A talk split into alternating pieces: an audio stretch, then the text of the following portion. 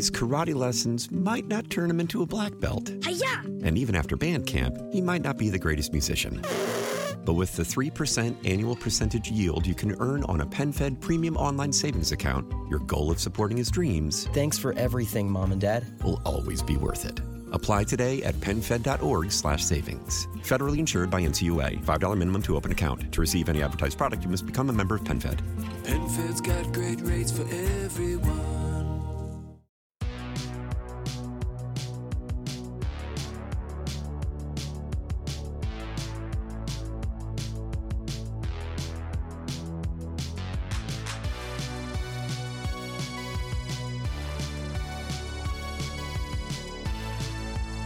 Hello, and welcome to the All 80s Movies Podcast, podcast where we talk about the blockbusters, the flops, and everything in between from one of the freshest decades for movies, the 1980s. I'm your host, Bill Banton. Along with me on this journey revisiting 80s movies is my co host, Jason Masek. Hello, Jason.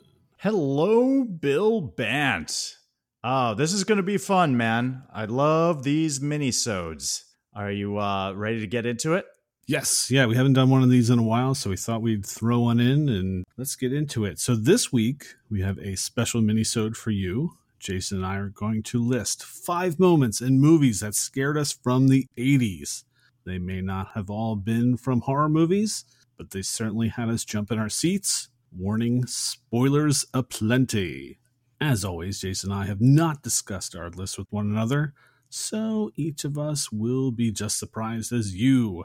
I believe Jason and I will have at least one match, so I do have a backup just in case. The only parameter I put on my list was that I didn't choose a moment from a movie we have already discussed on this podcast. I figured I already mentioned those scares, so no creepy twins from The Shining or little Jason popping out of the lake and grabbing Alice in Friday the 13th. So, Jason, why don't you start us off? Some moments that scared us from the 80s. Absolutely. And I hate you for applying that parameter to this because then I decided to do the same. And it made this a lot harder than I thought it was going to be because I was racking my brain going, oh, there's so many moments that definitely scared me as a kid watching certain 80s films. And I was just going down the list going, nope, nope, we did that one. Nope, we did that one, did that one, did that one. That one's not in the 80s, you know, whatever it was. I was just then like, what am I left with? There are plenty out there for sure. So this is going to be fun. So for my number one 80s movie moment that scared me as a kid, I'm going with the film Child's Play from 1988, an American slasher film directed by Tom Holland. No, not Spider Man, the other Tom Holland. The one that had also directed Fright Night before this. And funny enough, Chris Sarandon stars in both films. This film stars, yes, Chris Sarandon, Catherine Hicks, Alex Vincent, and the great Brad Dourif, who doubles as the killer Charles Lee Ray and does the voice of Chucky. And here's the IMDb synopsis of Child's Play. A dying serial killer transfers his consciousness into a popular kid's doll using voodoo. A struggling single mother gifts her six year old son the much sought after doll for his birthday and the doll slowly begins to show its true colors.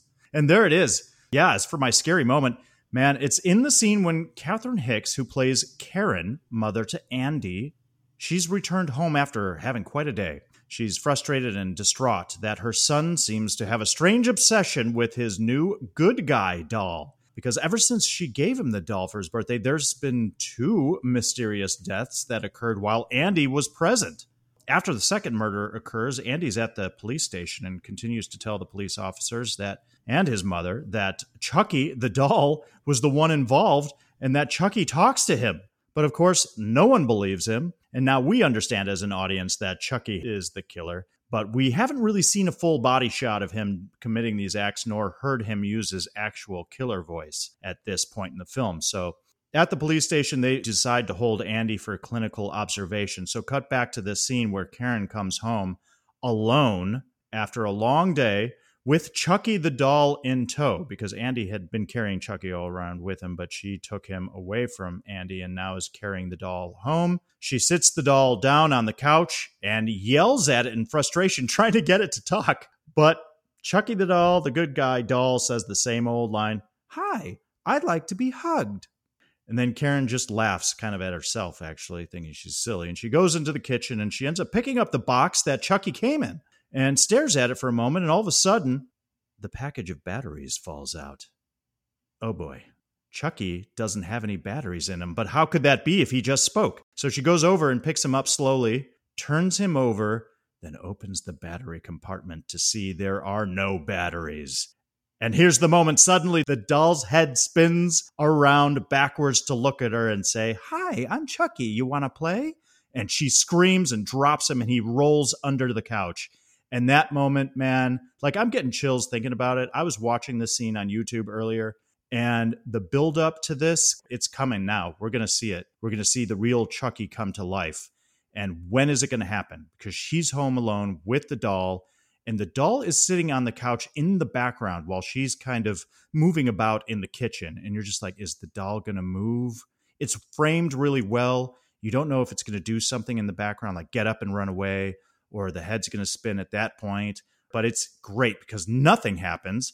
And instead, she picks up the package and the batteries fall out. And you're like, uh oh, that's pretty freaky. And then when she goes to pick up the doll and checks the back of it, you're just like, okay, it's going to happen there. And it does. And it freaks you out. And then when she drops Chucky under the ground and he rolls over under the couch, you're like, you got to be kidding me. Now she's got to go under the couch to get the freaking doll. Spoiler alert, and I know Bill said that already. She goes under the couch, and again, great tension building, grabs the doll. The doll doesn't freak out, and she threatens to throw Chucky into the lit fireplace. And only then does the real uh, serial killer in Chucky come out, and he's does this like he kind of squints his face and raises an eyebrow, and then uses his voice and just goes, "You stupid bitch." And it's like, oh crap. and then he just goes off with some other expletives. But the moment when the head spins around and still you hear that voice, Hi, I'm Chucky. You want to play? And she freaks out. It's, it's great. That's my first scaredy cat moment yeah, that's a good one. I didn't even think of Child's Play when I was trying to think of moments. That's definitely a future episode that we have to do at some point. Child's Play. That is a classic. I like that one. Good call. Thanks, man. And when it comes to like clowns and dolls and things like that, again, like the clown from Poltergeist sitting on the chair, it's that same device that's used in many a horror film. And it works every time. It's just creepy as hell. When you know it's going to come to life at some point, it's just a matter of when. Same deal here with Chucky sitting on the couch in the background. It's uh, very creepy. So for my first one, this is a movie I saw in the theater. It was 1984's Ghostbusters. Yeah, directed by all right. Ivan Reitman, starring Bill Murray, Dan Aykroyd, Sigourney Weaver, Harold Ramis, and Ernie Hudson. And the scene that got me was the librarian. Yep. So this is very early in the movie, and uh, so the movie, in case you're one of the few that have no idea what it's about, so it's three parapsychologists forced out of their university funding set up shop as a unique ghost removal service in New York City, attracting frightened yet skeptical customers. so this is pretty early in the movie, and one of the op- opening shots is this woman just going through the basement of what seems to be a, a library, and while she's walking through the halls, she comes upon something. We don't see what it is. And it screams at her, and all this wind and blast her backwards. And then we go into the opening title, and we meet three of our four Ghostbusters Bill Murray, Dan Aykroyd, and Harold Ramis. And they've actually been called in to check out what this disturbance is at the library. So, you know, going to watch this movie, you're assuming it's a comedy. So they're down in the basement in the library and they're noticing all these weird things, all the slimes coming out of the bookshelves, and there's books stacked in the middle of the room. And Hal Ramis, who plays Egon, is walking around with this like specter meter and it's kind of glowing, making funny noises. And they come around a corner and what do they find? They actually find a ghost, and the ghost is in the shape of a librarian. And she's just there reading. And Bill Murray, who plays Peter Venkman, says to the other two guys, Okay, now that we've seen the ghost, what do we do? And the other two guys have no clue. So they huddle real quick and they go, You know what? Maybe you should try talking to it. So Peter gets the short straw and he goes out there and tries to communicate with the librarian. And all the librarian does is turn and Shh. So Peter backs off and goes, Well, that's not going to work. What are we going to do now? And then Dan Aykroyd, who plays Ray, is like, I got an idea. I got an idea. Stay with me. And the three of them walk out and they start walking towards this librarian ghost. He's like, Stay close, guys. Stay close. Stay close. And then when they get close enough, he just screams, Get her! And the librarian turns to them. And then we see the form that the librarian was when she scared the other librarian. And being in the theater, it definitely made me out, jump out of the seat. It's now laughable how goofy it looks, but it did get me that first time. That was a moment that made me jump out of my seat. And it, it was kind of that supposed to be a funny movie, but it caught you with a scare or two. It, it, there is a lot of uh, scary moments in that movie. So, but yeah, that was the first one that got me especially at 11 years old. I'll admit it, it got me. I love that you chose this. I was tempted to choose it myself. I had an inkling that you would choose it, knowing that this is your favorite movie of all time, if I'm not mistaken. Oh, and, oh, top five, yes. Oh, okay, top five. And this one got me too. That moment got me for sure as a kid. And it is funny to revisit these scenes and these moments now, and to because obviously we know what's coming, so that takes some of the fear out of it, of course. And then you know you watch it and you're like, oh, the effects are dated or whatever, and it's just kind. Of, we laugh at it and we're just like, oh man, we were just so innocent at a certain time, and it's fun to look back on that. But Ghostbusters unto itself, what a perfect blend, man! What a great movie because it did, like you said, had there's some scary moments in it there's some creepy stuff, sport, especially towards the end when they're on the rooftop. You know, there was some dark stuff in there, but when then that just made the comedy all that more funny because you would get those moments of levity and it was almost a a breath of fresh air, like it was like a serious relief. And you just laughed even harder because you were going from scary to funny. Yeah. So when she does that, that librarian turns and does the freaky ghost face like skeletal ghost face or whatever. That that got me for sure. Good call, man. Great movie. Been too long. I need to see it again soon. Okay. Yes, my second 80s movie moment that scared me. So this is interesting, Bill Bant. I went and I'll, I'll tell you why because it may not seem as though a often cited or typical scary moment, but this affected me as a child. And it's from the film Jagged Edge from the year 1985, a neo noir legal thriller directed by Richard Marquand, who also happened to direct a little movie called Star Wars Episode 6 Return of the Jedi. Ever heard of it? So the movie stars Jeff Bridges, Glenn Close, Peter Coyote, Robert Loggia, and Lance Henriksen. Here's the IMDb synopsis A wealthy woman is murdered in her beach house. The husband is allegedly knocked out first. He inherits all he has a female ex criminal prosecutor represent him in court. So, great cast. It's a pretty decent thriller, as I recall. But I saw the beginning of this movie when I was young, obviously, and I'll make this relatively quick. It's it's just it's a moment at the beginning of the film. So we've only seen here at this point the cold open, which t- and it takes place in San Francisco. We see a woman home alone in bed when she is attacked by a masked intruder that ties her up and brutally kills her with a jagged knife. And soon afterward, when the police arrive to the home, namely uh, Peter Coyote, he walks up the stairs alongside uh, Lance Henriksen and they proceed up the stairs and now which is now this home which is a crime scene to find and they find the maid who has also been stabbed to death and then they finally get to the top of the stairs and peter coyote walks into the bedroom and sees the woman tied on the bed. There's blood everywhere, and the word bitch is written on the wall in blood above her.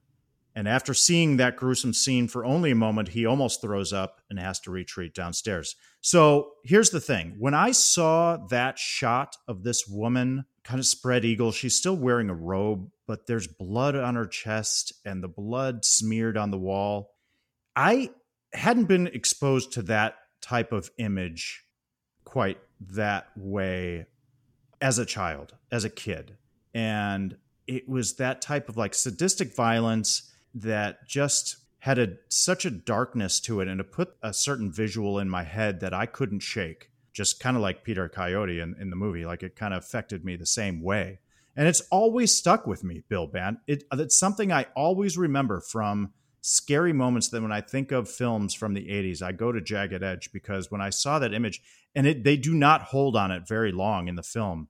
It just hit me a certain way where it was so jarring. And watching it today, it doesn't seem quite as bad in comparison to the violence we'll see in, in modern films. But when I saw this back then, it was just it's it was really dark. It left an imprint on me, and I wasn't accustomed to that genre of film, that sort of murder suspense thriller, or you know, coming upon a brutal crime scene like that. I guess my young eyes just wasn't weren't I should say weren't ready for that. It's just one of those things that that stuck with me. No, that's a good one. It's, and it's a great explanation of why that happens. And we talk about it all the time. Sometimes movies are influenced by when you see them, how old you see them, who you see them with. And this is a perfect example of it because Jagged Edge, for me, was a movie I always wanted to see. And I just kept putting it off, just kept putting it off. And then I finally, I've only mm-hmm. seen it once and I really did enjoy it. And that's certainly a movie I'm looking forward to going back on the show and covering at some point. So for something that me I've only seen once, and then for you on the other end of the spectrum had such an impact is really cool. We just saw it at two different times, and we just have two different kind of views of it. Because I right. barely remember what you're talking about, but for you, yeah. it's a memorable moment, not in a great way, but right. in a scary way. No, but you're right that's the point, right? And and it it'll happen too, even as an adult, but especially as a kid when you're a bit more innocent, of course, and you're simply not ready for something like that. When you're not prepared for something like that, where you're just watching it going, because even the opening, the murder scene is horrific, and you don't actually see much of the graphic violence, but you hear the scream, and you you're like, oh, this is gnarly. But then when you see the crime scene minutes later, I wasn't ready for that as a kid. I hadn't been exposed to that before in a movie. So there you go. What's your next uh, moment, Bill Bant? This one is a surprise kind of too, because it's not in the horror genre. It's more of a whimsical, fun film. But this moment, the first time I saw it, got me. But ever since I've seen it that first time, I would laugh at it, freeze frame it, and all that. But it's from 1985's Pee Wee's Big Adventure. I knew it. I knew this was the one we both were going to have. Oh, you got it? Thousand percent. Absolutely. Absolutely. So, uh, of course, it is directed by Tim Burton and it stars Paul Reubens and E.G. Daily. And the movie is about when eccentric man child Pee Wee Herman gets his beloved bike stolen in broad daylight. He sets out across the U.S. on the adventure of his life. And the scene we are, of course, talking about is the scene with Large Marge. Hell yeah. So in the movie, Pee Wee's bike's been stolen. He sees a psychic, and the psychic tells him that his bike is in the basement of the Alamo. So he's hitchhiking across the U.S. to find his bike. And he's on the road in this huge semi truck pulls up to give him a lift and he gets in and then we have this woman in there and she's just staring straight ahead. She's got this nice red plaid shirt on. Her hair looks like something from bride of frankenstein. And paul reubens pee wee herman is trying to make some small talk and he says nice night isn't it? And she comes back with this great tale. On this very night 10 years ago along the same stretch of road in a dense fog, just like this. I saw the worst accident I ever seen. There was this sound like a garbage truck dropped off the Empire State Building. And it does a quick cutaway of the truck going down the road, and then it cuts back to Paul Reubens, Pee Wee Herman, and you can see he is all rigid in his chair, wondering where the story is going. And then she continues. And when they finally pulled the driver's body from the twisted, burning wreck, it looked like this. And Large Marge turns towards Pee Wee, and then the face gets totally distorted. You know, we didn't know who Tim Burton was at that time, but in total Tim Burton animation, claymation. Yep. And the eyes come bulging out, the mouth grows super long, the tongue comes flapping out.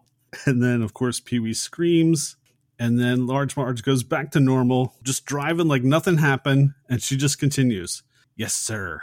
The worst accident I ever seen. And it, it's great as at this point, this is a whimsical, fun family film. And this just comes out of nowhere. And yep. I remember jumping back on it, but then like laughing after it happened and then just like rewinding, just going frame by frame just to see what they did. Because I wasn't even 100% sure what I saw because I kind of turned. Just a great little quick moment in a film that is so much fun. And it just has a little little scare in it that just gets you. Just weren't expecting it. Absolutely fantastic. So glad you also chose this as a as one of your moments because it is a seminal moment for me. It scared the crap out of me as a kid because, like you said, whimsical, fun, comedy, adventure film. Paul reubens as Pee Wee is brilliant. Rest in peace, Paul Reubens. And he's excellent. And it's just so much fun. And this scene kind of happens, it's like a ran it's totally random. She doesn't say anything except for this story. There's no pleasantries or whatever. Of, yeah, I'll give you a ride, hop on in, or anything like that. She just goes right into the story. And then her face, like you said, distorts and contorts even her hair goes squiggly, like she gets like the Medusa hair. Like it's fantastic, and it comes out of left field, out of nowhere, and that really disturbed me as a kid. And you're right. I watched it today, and I just laughed out loud because I was like, "This is so much fun. It's so funny, and it's just brilliant." Tim Burton. This is the genius of Tim Burton. He's got to go dark at least for a moment and weird, right? And just weird. Oh yeah. It's entertaining. It's his style. He puts that's that's his signature. So it's got to be in there, and it is. So I share that moment with you, my friend. Large Marge. All right. Be sure and tell him Large Marge sent you.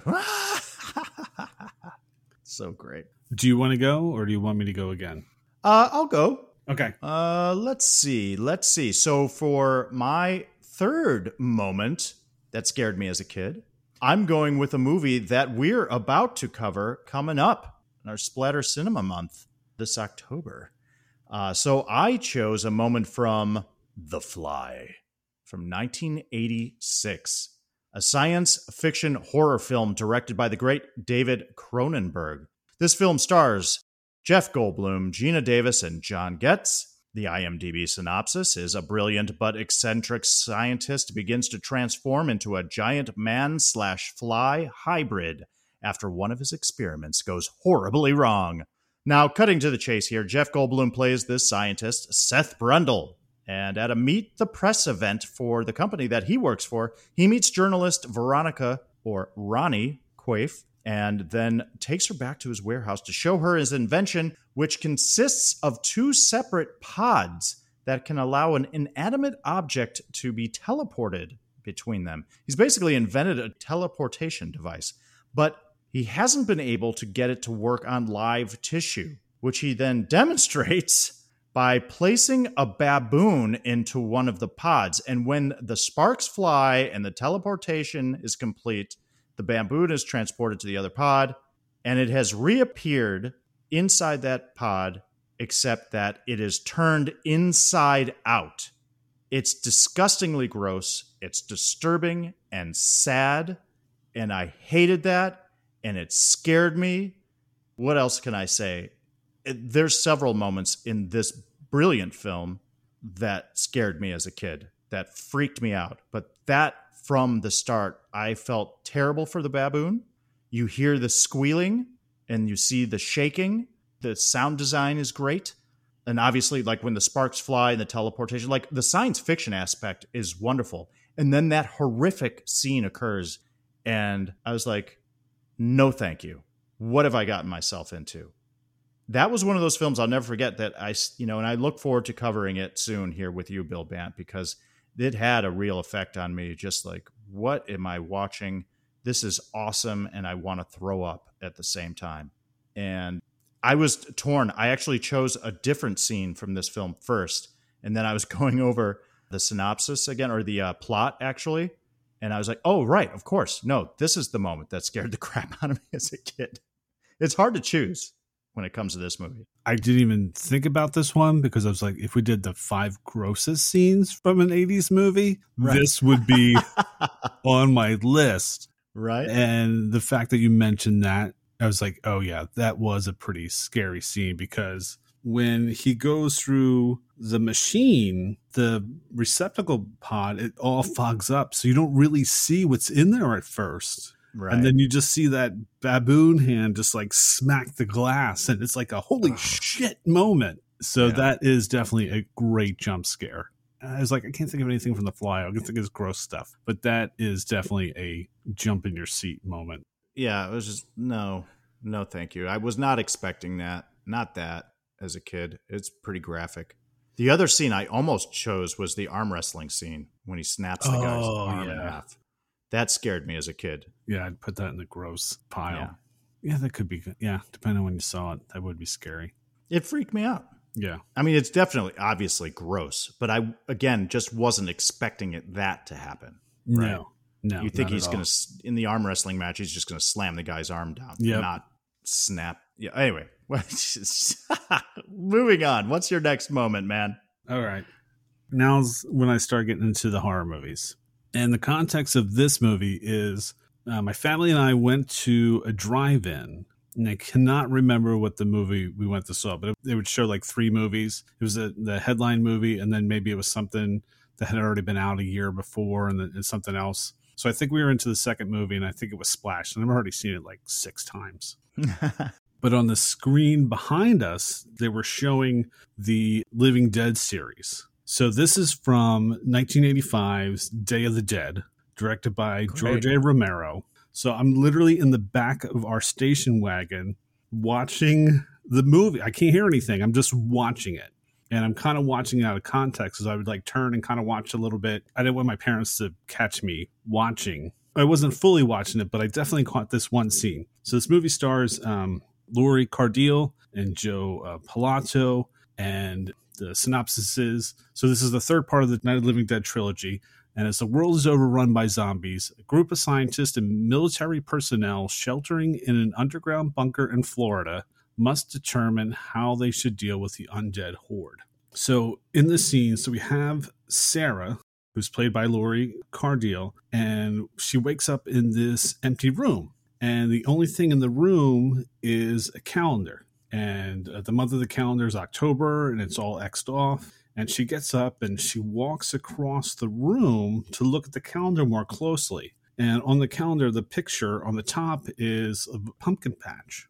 And she's just kind of staring at it. And while she's staring at it, she goes to reach up and touch the calendar itself. And this room she is, it's supposed to be like a concrete walls all around, white concrete. And as she touches the calendar, all of a sudden, all these zombie hands go punching through the wall at the same time. That I gave like a, huh! and that's when I Right. got busted that I was watching these movies in the back.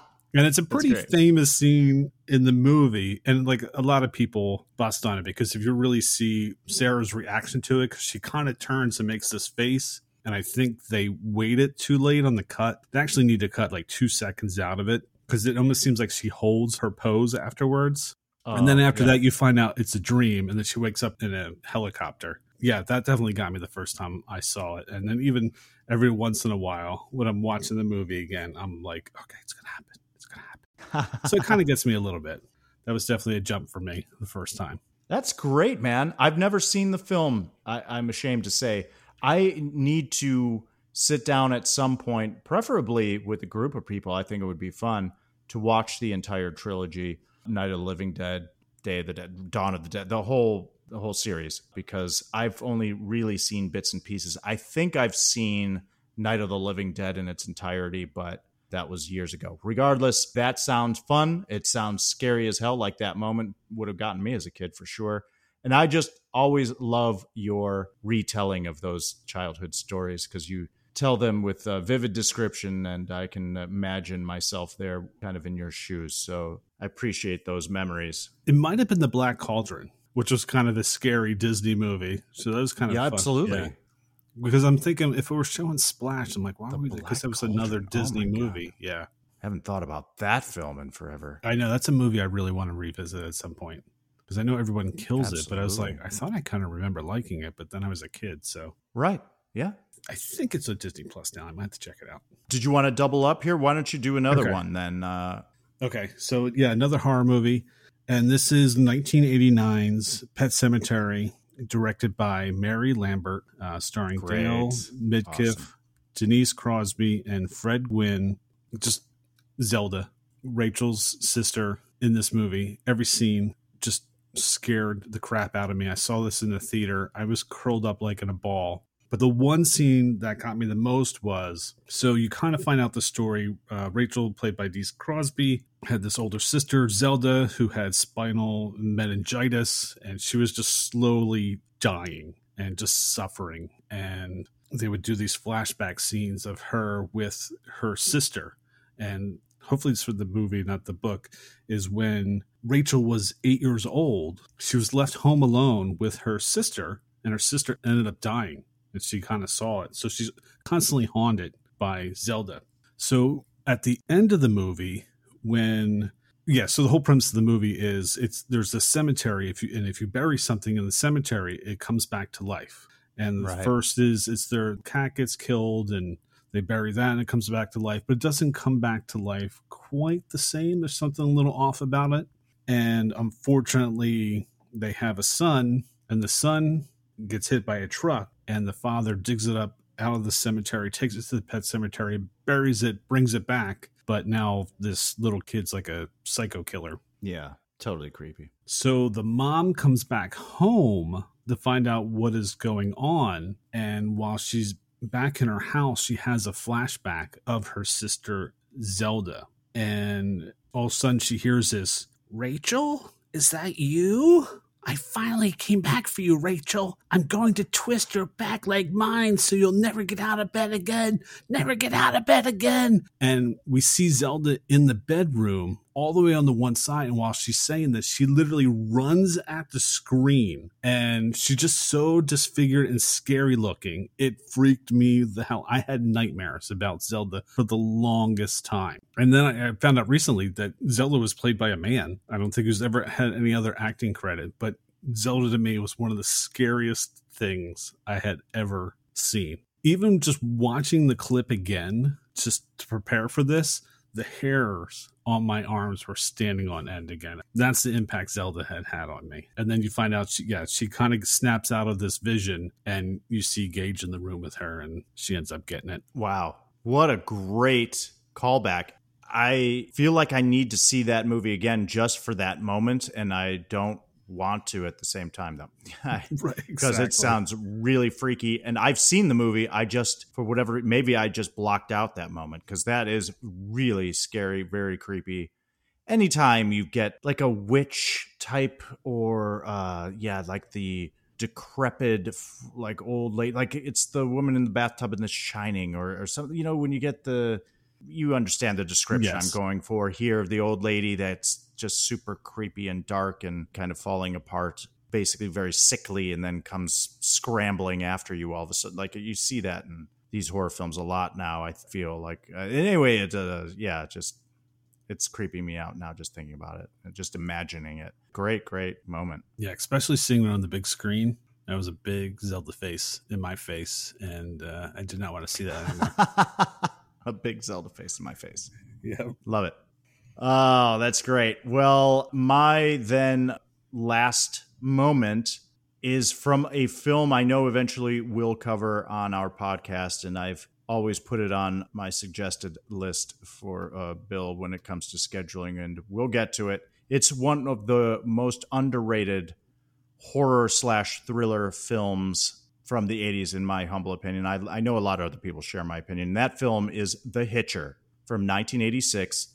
It is a horror road thriller film directed by Robert Harmon, starring the Dutchman himself, Rutger Hauer, also C. Thomas Howell, and Jennifer Jason Leigh.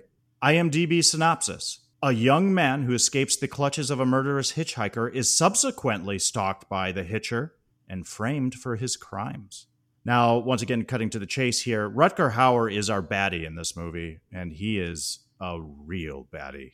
Uh, not Roy Batty, just a bad guy and a murdering hitchhiker named John Ryder.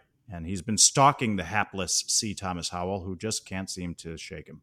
And at this point in the film, C. Thomas Howell, playing the character of Jim, has been through hell. And uh, along his journey, he's befriended a girl named Nash, played by Jennifer Jason Leigh. Now, they have made their way to a motel and Jim decides to take a shower. And at this time, Rutger Hauer, who's been stalking him all along, kidnaps Nash. Not good. Now, when Jim goes to look for her at the nearby cafe slash truck stop, the police apprehend him. And he thinks he's busted for a crime that he hasn't committed because this stalker, this hitchhiker, has been framing him for his own crimes, his murderous crimes. But the police actually ask Jim to negotiate with Rutger Hauer, who is now in the driver's seat of a Mack truck at this cafe stop. Now, here's the scenario Rutger Hauer has tied the girl Nash from the truck to the trailer hitch. So her hands have been tied to the hitch and her feet are tied to the back of the truck. So she's being drawn or stretched out. Rutger Hauer is in the driver's seat. The ignition is on. The Mack truck is running. Hauer's got his foot on the gas and his left foot on the clutch. And if he lets the clutch out and hits the gas, Nash, aka Jennifer Jason Leigh, will be torn apart. So the cops are asking C. Thomas Howell, his character, because they know he has this previous relationship with Rutger Hauer, to get into the Mack truck and try to talk him down, to turn off the truck, to not commit this horrific crime. C. Thomas Howell climbs into the cab with Rutger Hauer, and Hauer is just amazing in this film. He's sweating and he just looks evil. He's got this sneer that he gives, and he's just, it's brutal. And C. Thomas Howell is just desperate and young and inexperienced, and Hauer just has complete control. Hauer actually passes a pistol, a gun, over to C. Thomas Howell. You have to understand in this film, Rutger Hauer wants to get caught. He wants C. Thomas Howell to catch him and to kill him. But C. Thomas Howell hasn't had the cojones to do it to this point. So C. Thomas Howell takes the gun from Rutger Hauer, and Hauer says, Point it at me. You can point it at my head. And he does so. But C. Thomas Howell cannot go through it. He cannot pull the trigger. So Rutger Hauer just looks at him, takes the gun out of C. Thomas Howell's hand, and says, You useless waste. And then he smiles and he takes his foot off the clutch and hits the gas. And it's one of the scariest, most horrific scenes I've ever had. It's probably the most impactful scene for me because this one is more, it's what you don't see you just hear Jennifer Jason Leigh's screams in the background and you hear the sound effects and it's one of those moments man that uh, it scarred me for life. It's just like holy shit did they just do that in this movie? It's really disturbing and it scared the crap out of me as a kid. It's just a movie and I, again sorry i'm not sure bill that you'd actually seen this film. Not all the way through no. There you go. That's my final uh, 80s movie moment that scared the crap out of me and still stays with me to this day. Yeah, that is a good one. I know you've told me this scene before a couple of times, and I've only watched bits and pieces of the movie. I've never seen it all the way through. It will be one that we cover certainly in the future. I think we're always debating is it does it fall under Spider Cinema Month or is it really more of a thriller? Mm. Just even the description of that, I, yeah, I'm definitely something the mind paints a worse picture than what you would probably actually see. Right. That's that's exactly right. That's the thing. Is is that you don't actually see it. You just hear it. Yeah. It makes it even worse. Yeah, very scary. And again, if you haven't seen the film, uh, despite the horrific nature of that particular scene, I recommend it if you enjoy horror thriller films and watch it simply before Rutger Hauer's performance, if anything else. So for my last one, and this is the one I thought we were going to match on, Jason. So I was kind of surprised. So I actually had picked two different scenes from this movie, but I'm I'm going to pick the one that scared me the, the most, and that's from 1982's The Thing. Ah, yes, directed by John Carpenter, sure. starring Kurt Russell, Wilford Brimley, and Keith David. And the scene that I picked out of this one, there's there's many, but the one that gets me every time because I kind of forget when it happens is the blood test. So the movie is a research team in Antarctica is hunted by a shape-shifting alien that assumes the appearance of its victims. So they had unearthed well, actually, another um, team up there had found this alien, and it's now made its way into the Antarctica camp, and there's eight or ten men up there, right? And it's assuming the identities of the men, and they don't know who is who. So it's a whole thing of who do you trust? One of these people can be an alien. So at one point, someone's trying to frame Kurt Russell as the thing. And Kurt Russell's trying to tell them, I am not it. It is one of you. I'm to prove it. But yeah, he's basically carrying dynamite. And he's like, if any of you come near me, I'm just to blow you all up. And then eventually he gets a hold of one of the flamethrower and uses that as a device to keep everyone kind of hostage. And we find out that one of their own, they think has a heart attack, and he actually became the thing. And then the thing runs off. But MacReady wants to make sure that there's only the one and there's not another one am- among them. So he has them all tied up and then draws blood from all of them. And even that scene is kind of gross because it, you see like uh, one of the characters' names Windows, and he takes a scalpel and just like digs it into his thumb. I'm just like, oh, I don't need to see that. And he pours them in the little petri dishes, and MacReady Kurt Russell gets a copper wire that he kind of strips down to the copper and then heats it and then takes the hot wire and points it into the blood, thinking that the alien will try to self preserve itself if it's being attacked. So Windows cuts his finger, he tests it, it turns out okay. And while this is going on, of course, all the, the guys that are tied up are bullshit. This test isn't going to work. And also while it's happening, the commander of the group, um, his name's Gary. MacReady is talking and making it sound like Gary's the one that's probably going to end up being the thing. So that's they're kind of setting you up that way. So he takes um, one of the other guys, name's Copper. He's okay. Clark, who he just shot because Clark actually tried to attack him and take MacReady down. They find out that he's okay which now they're like, well, MacReady, you just murdered someone. And then he has the blood of someone else. And while he's having an argument with his commander about it, he goes to stick the copper wire into the blood, and the blood literally like screeches and jumps. And you're just like, holy crap. yeah.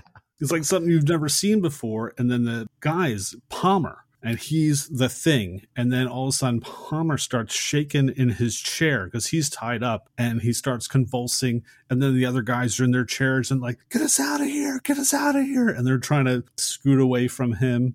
And then Palmer full out becomes the thing, and MacReady's trying to use his flamethrower on her, and it doesn't, it's not working. And he asks Windows is the only other person in the room right now that's not tied up to use his flamethrower. But Windows is so stunned by what's going on. Palmer eventually attacks him and eats him. But that blood jumping, that's shit your pants moment right there.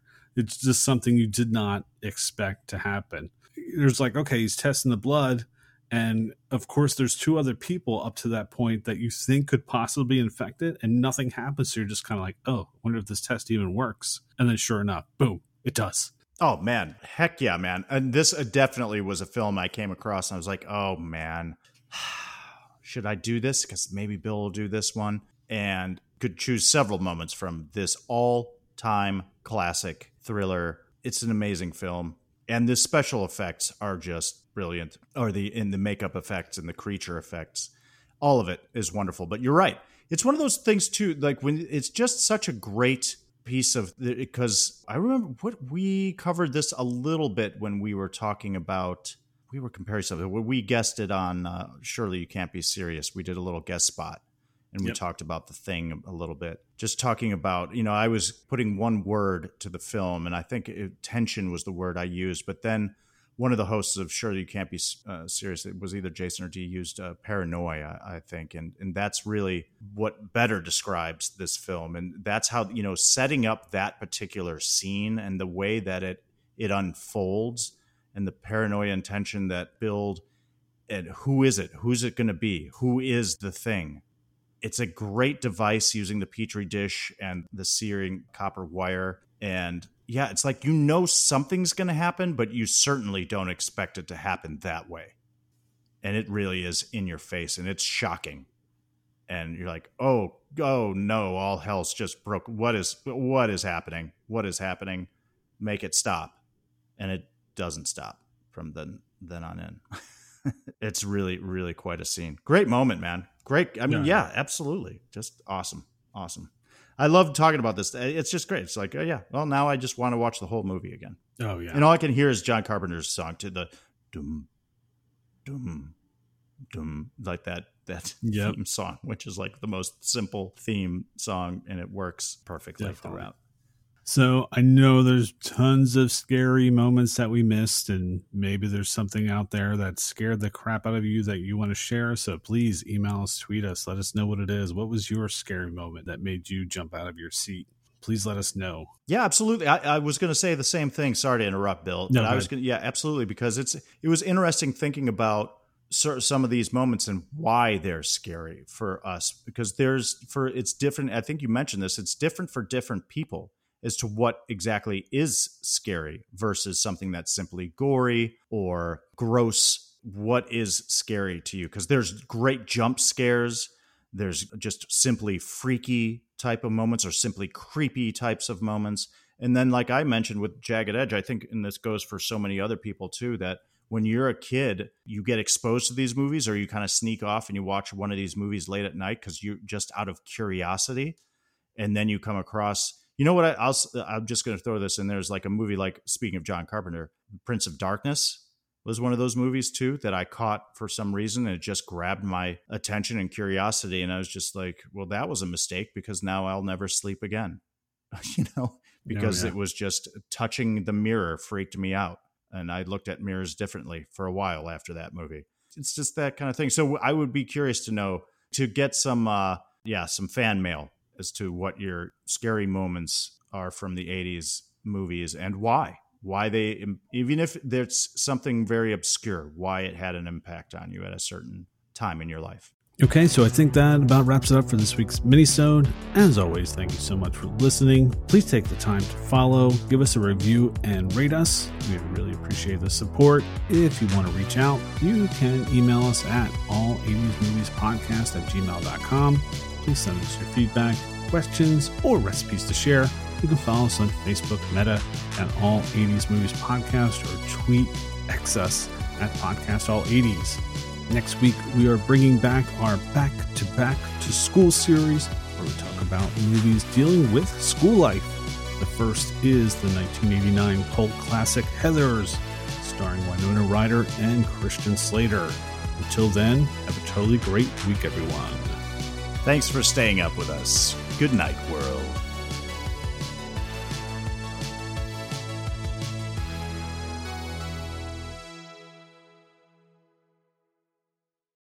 Hi, everyone. This is JJ, the co founder of Goodpods. If you haven't heard of it yet, Goodpods is like Goodreads or Instagram, but for podcasts. It's new, it's social, it's different, and it's growing really fast. There are more than 2 million podcasts, and we know that it is impossible to figure out what to listen to. On Goodpods, you follow your friends and podcasters to see what they like. That is the number one way to discover new shows and episodes. You can find Good Pods on the web or download the app. Happy listening!